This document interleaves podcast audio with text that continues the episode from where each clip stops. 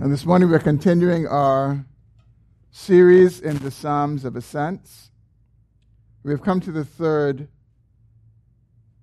Psalm of Ascents.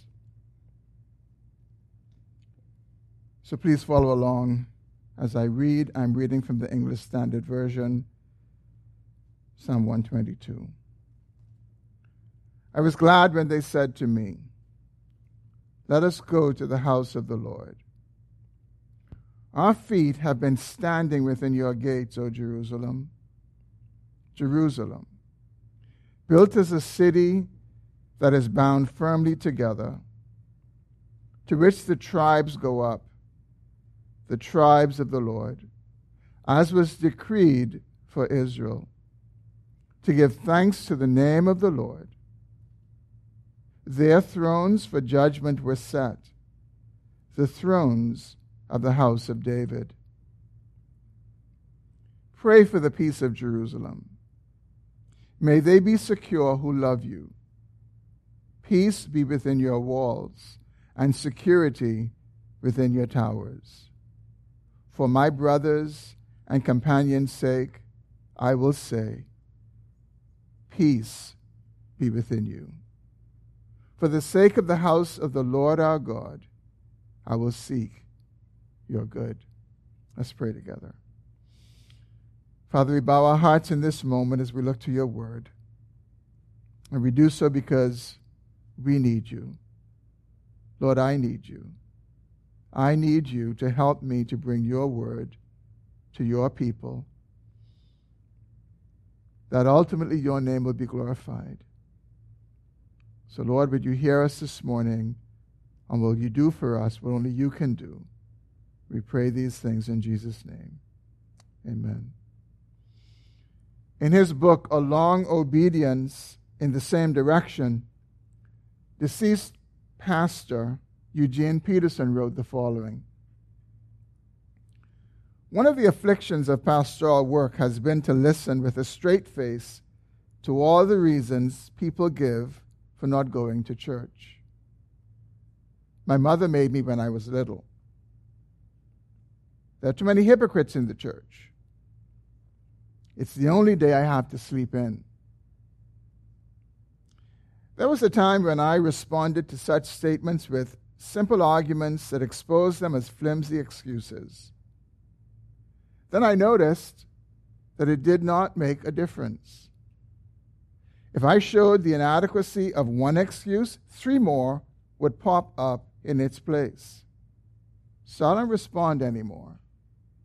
I listen with a straight face and go home and pray, that person will one day find the one sufficient reason for going to church, which is God. I go about my work hoping that what I do and say will be usable by the Holy Spirit to create in that person a determination to worship God in a Christian community. Many people do. They decide to worship God faithfully and devoutly. It is one of the important acts in a life of discipleship. And what is far more interesting than these reasons, excuses, people give for not worshiping is discovering the reasons they do. Psalm 122 is the song of a person who decides to go to church and worship God. It is a sample of the complex, diverse, and worldwide phenomenon of worship that is common to all Christians. It is an excellent instance of what happens when a person worships. Eugene Peterson was right. Psalm 122 is about worshiping God. And although the psalm appears to be a celebration of the city of Jerusalem, the only reason for that is that Jerusalem was the city where the temple of God was, and where God's people were commanded at that time to go three times per year and worship Him there. And God promised to meet them, He promised to manifest His presence to them.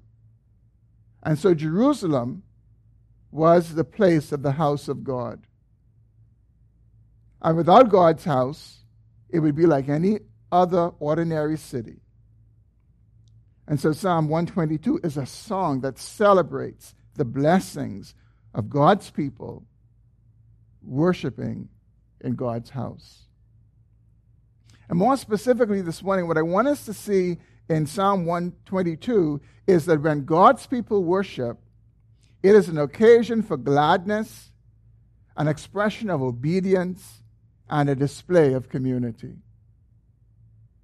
Now, there are many things that the psalmist could have highlighted, but he highlights, under the inspiration of the Holy Spirit, in this particular moment, on this occasion, these particular aspects of corporate worship. That it is an occasion of gladness, an expression of obedience, and a display of community. And so, in our remaining time this morning, what I want to do is I want us to consider these three aspects of corporate worship which Psalm 122 celebrates. And if you're taking notes this morning, I've organized the sermon, this short sermon, under three points, using three words to describe these three aspects of corporate worship. The first one is gladness. Look again at verses 1 and 2. The psalmist writes, I was glad when they said to me, Let us go to the house of the Lord. Our feet have been standing within your gates, O Jerusalem.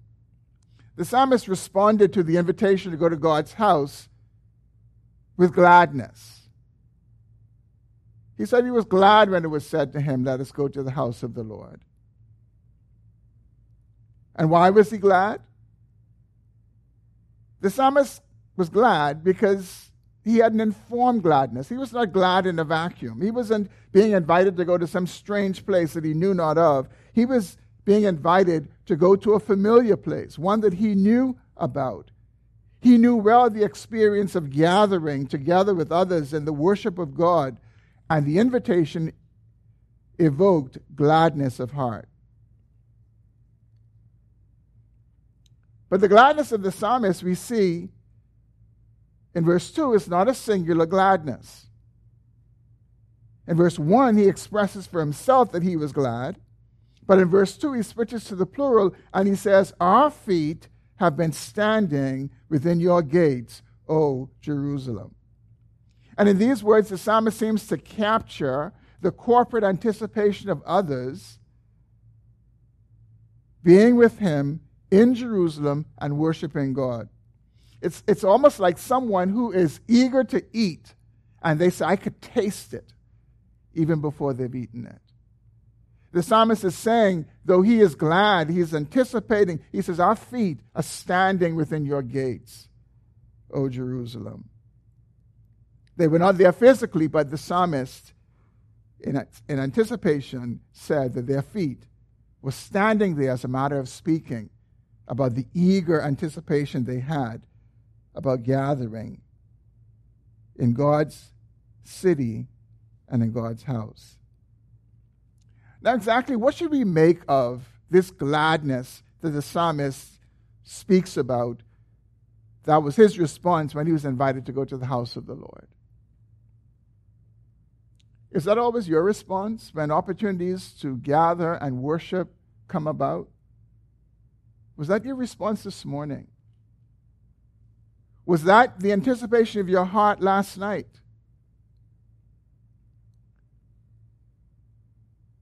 I think for us, if not all of us, most of us, the answer would be no. That's not always the response of our hearts when times to gather with the people of God come around.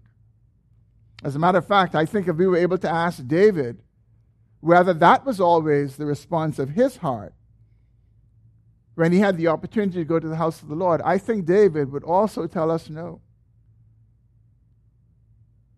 However, he was glad on this occasion. He was glad on this specific occasion that he writes about. And hopefully, he was glad on most occasions. And hopefully, we are glad on most occasions. But the reality is, we're not always glad. The reality is that sometimes when we approach and come to corporate gatherings, we do so with sadness of heart and weariness of soul. And some of the Psalms of Ascents remind us of this reality, like Psalm 123, which we'll look at next week, where the psalmist is lamenting the contempt that he and the community of worshippers had experienced the hands of the wicked. And he cries out to the Lord to have mercy on them. This would have been one of the songs that they would have sung at some particular point, where the wise priest or the wise leader in the midst is able to tell and discern the, the, the, the, the pulse of the community. And instead of perhaps raising one of the more joyful ones, they would raise a lament because they're coming to the place of worship beaten down. They're coming to the place of worship oppressed in so many ways by sin and fallenness in this world.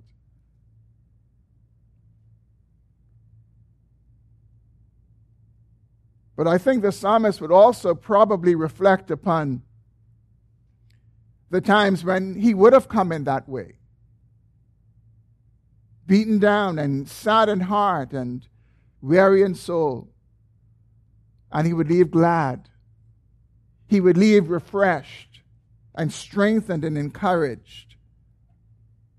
And that's because when God's people gather, God meets with them. And then I'm just going through rote and routine. God meets with them, and something happens when they gather together that doesn't happen when they are scattered apart. And I think many of us will testify to that this morning. We'll testify this morning that, yeah, our hearts are not always glad when there's the opportunity to gather with God's people. But we can testify to the faithfulness of God to meet us time and time again and encourage us and strengthen us. And even sometimes when our very circumstances don't change, we are aware of this dual reality of gladness and joy, even in the midst of circumstances that may press us down.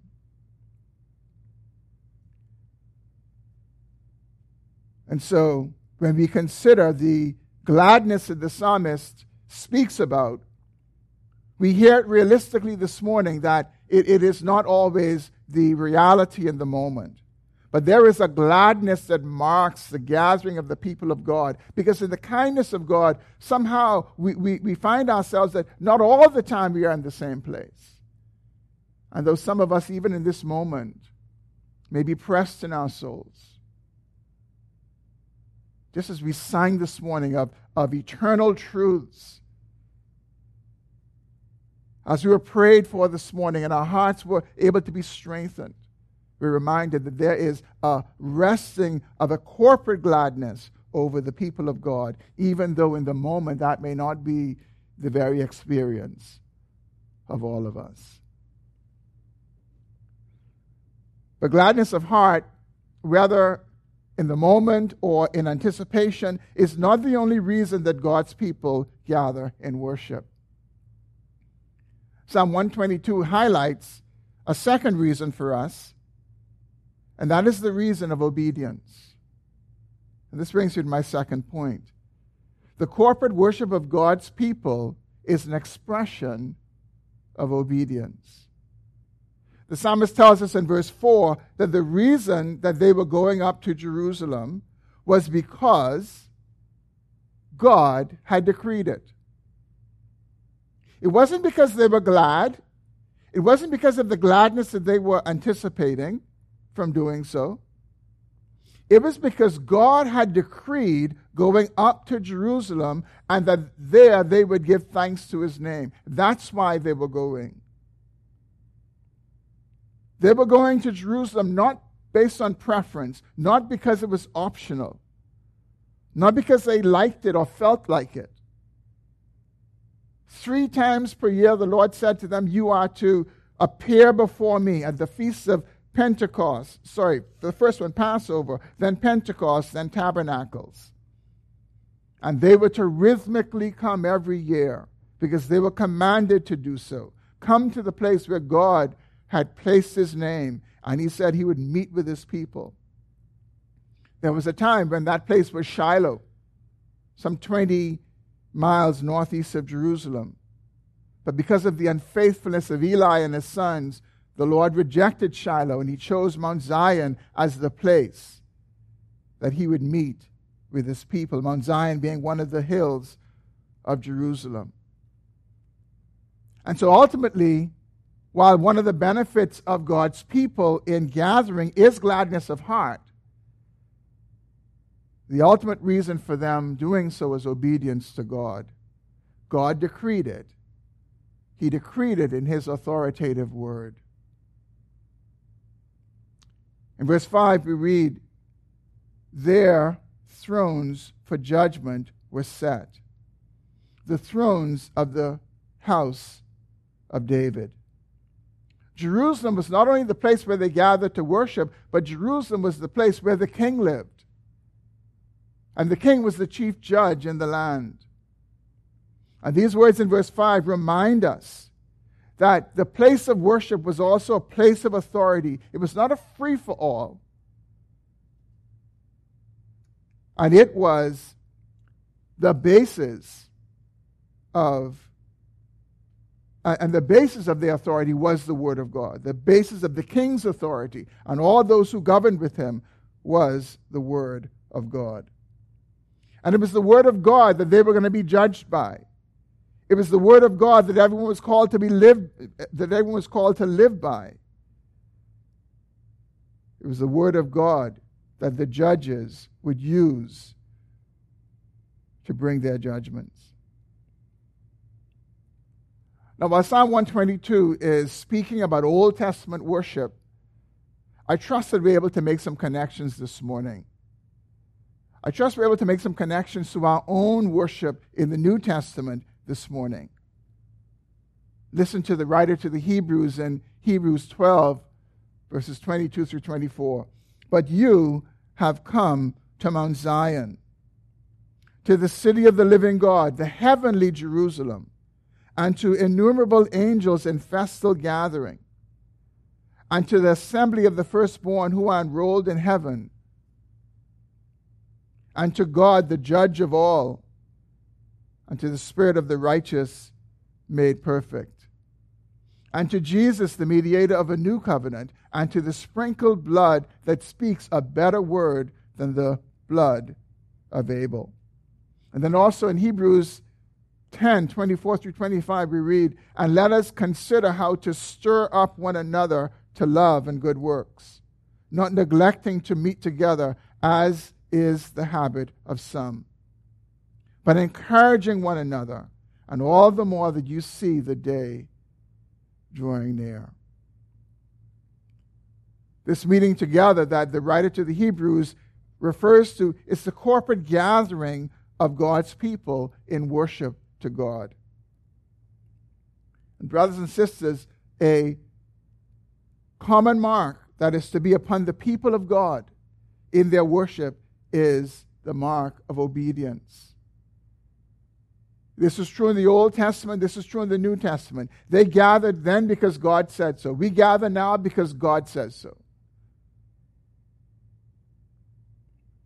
The, the, the gladness that we experience, the gladness that is associated with it, is really a bonus and a wonderful thing. But underneath that, we do so in obedience to God's word, and we do so in accordance with God's word. And so in Psalm 122, we see that corporate worship is an occasion for gladness, it is an expression of obedience.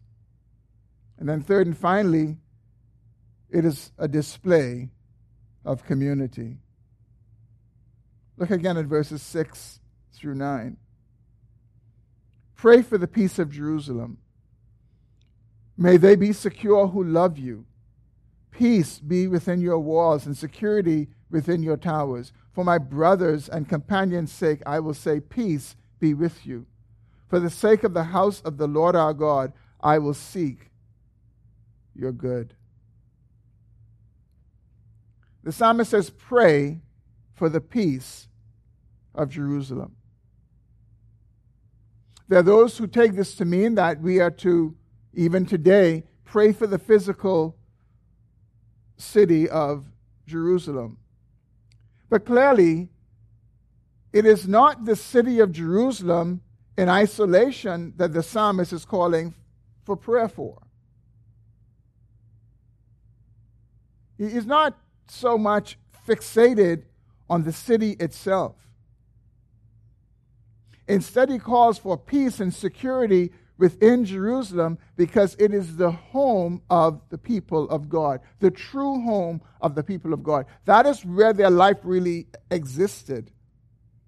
Even though they lived in different places in the land, their true life was when they were together in the city of Jerusalem. It's the place where God's people gathered, and it was the essence of their existence. I don't think the point can be clearer than in verse 8, where the psalmist desires peace in Jerusalem because of his brothers and companions. He says, For the sake of my brothers and companions, I will say, Peace be within you. These are expressions of care. These are expressions of love and concern and community, a love for the people of God and the house of God, which connects them together. And, brothers and sisters, we as a church community can pray for God's blessings upon one another when we're absent from one another. But how much more can we do that? How much more should we do that when we are together as we are this morning? Sometimes we may see a brother or a sister and not have the opportunity to, maybe interact with them, but just wonder how are they doing? And we have an opportunity to pray the shalom of God upon them, the wellness of God upon them in every single aspect of their lives. As we join our hearts together in worship of our triune God.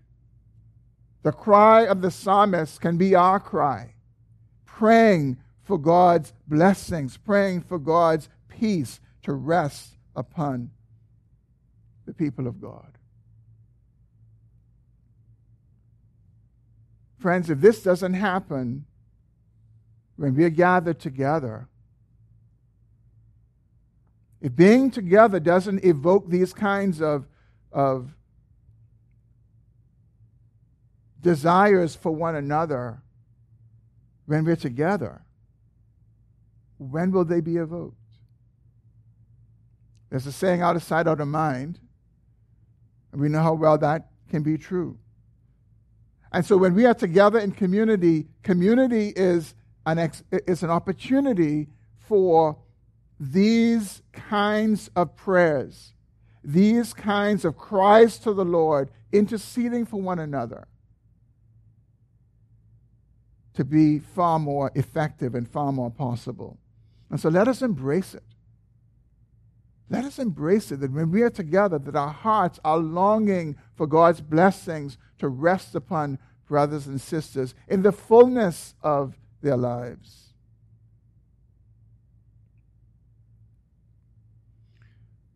As I reflected on Psalm 122 and the times that the people of God would have sung this song, it is easy for us to take for granted where we now live. In, in, the time of God revelation in which we now live. We live at a time when the revelation of God's plan of redemption has been fully revealed. There's nothing else for God to reveal to us. He has revealed it in His Word. We have the fullness of His plan of revelation. There is no re- additional revelation to come. But the reality is that for the psalmist, David, and the people of God in his day, they didn't have the fullness of God's revelation when they gathered in Jerusalem, when they went up at Passover and Pentecost and Tabernacles. They didn't have it, yet they were going, and they were glad when they would go. And they rejoiced.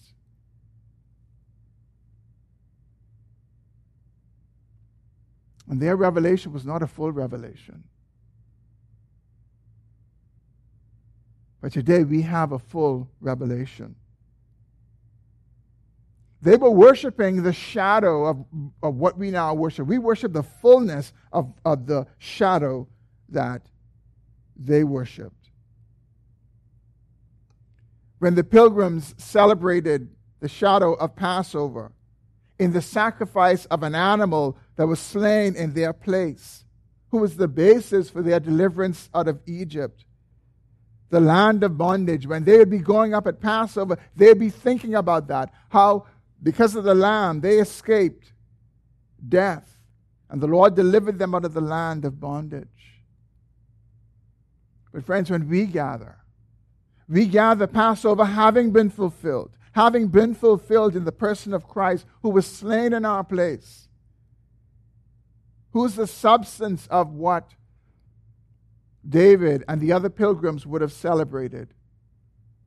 And He is the basis upon which we have been delivered from sin and bondage. The pilgrims celebrated Pentecost, which marked the first harvest of the land, the first fruit of the harvest. We celebrate Pentecost fulfilled. We celebrate Pentecost fulfilled in Christ's ascension and his sending of the Spirit. And on the day of Pentecost, almost 2,000 years ago, when that first harvest of the earth to God came in from the preaching of Peter's sermon on the day of Pentecost. We celebrate the fullness of that.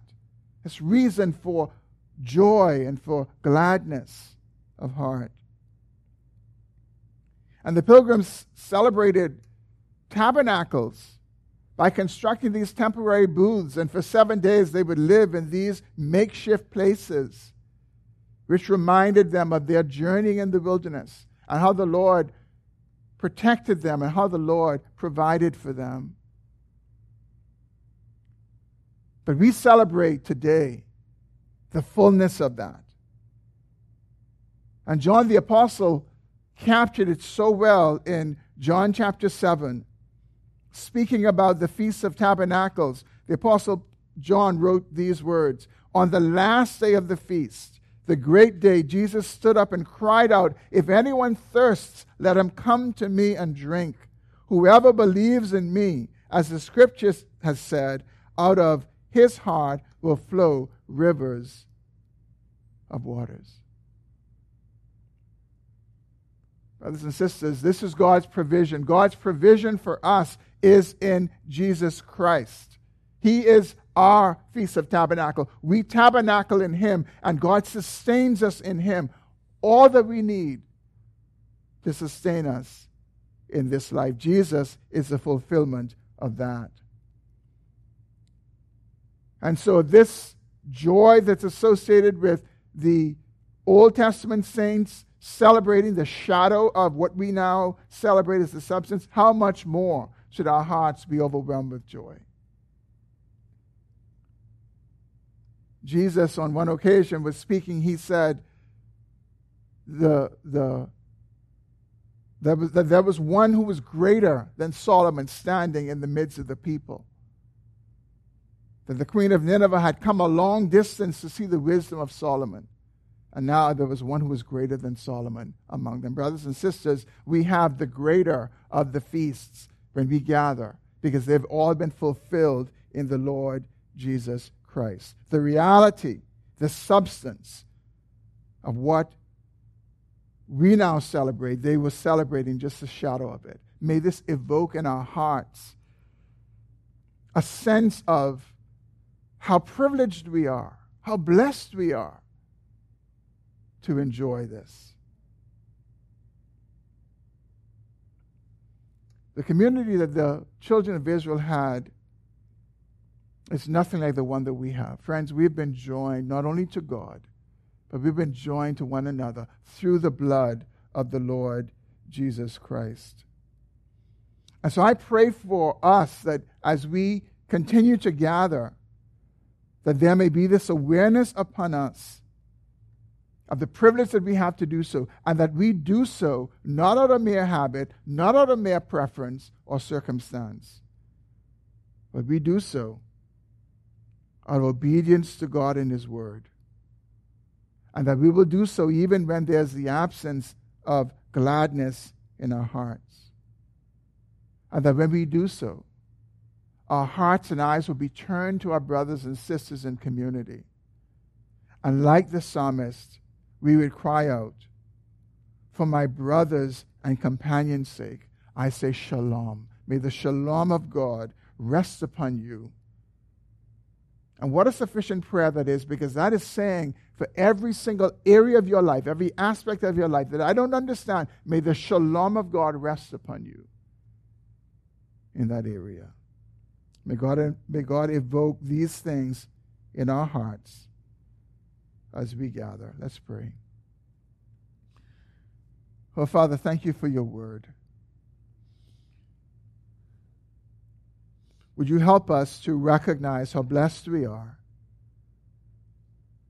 To be those who are gathering around the substance, while the psalmist and the children of Israel only gathered around the shadow. We thank you this morning for the Lord Jesus Christ who has fulfilled Passover and Pentecost and tabernacles for us.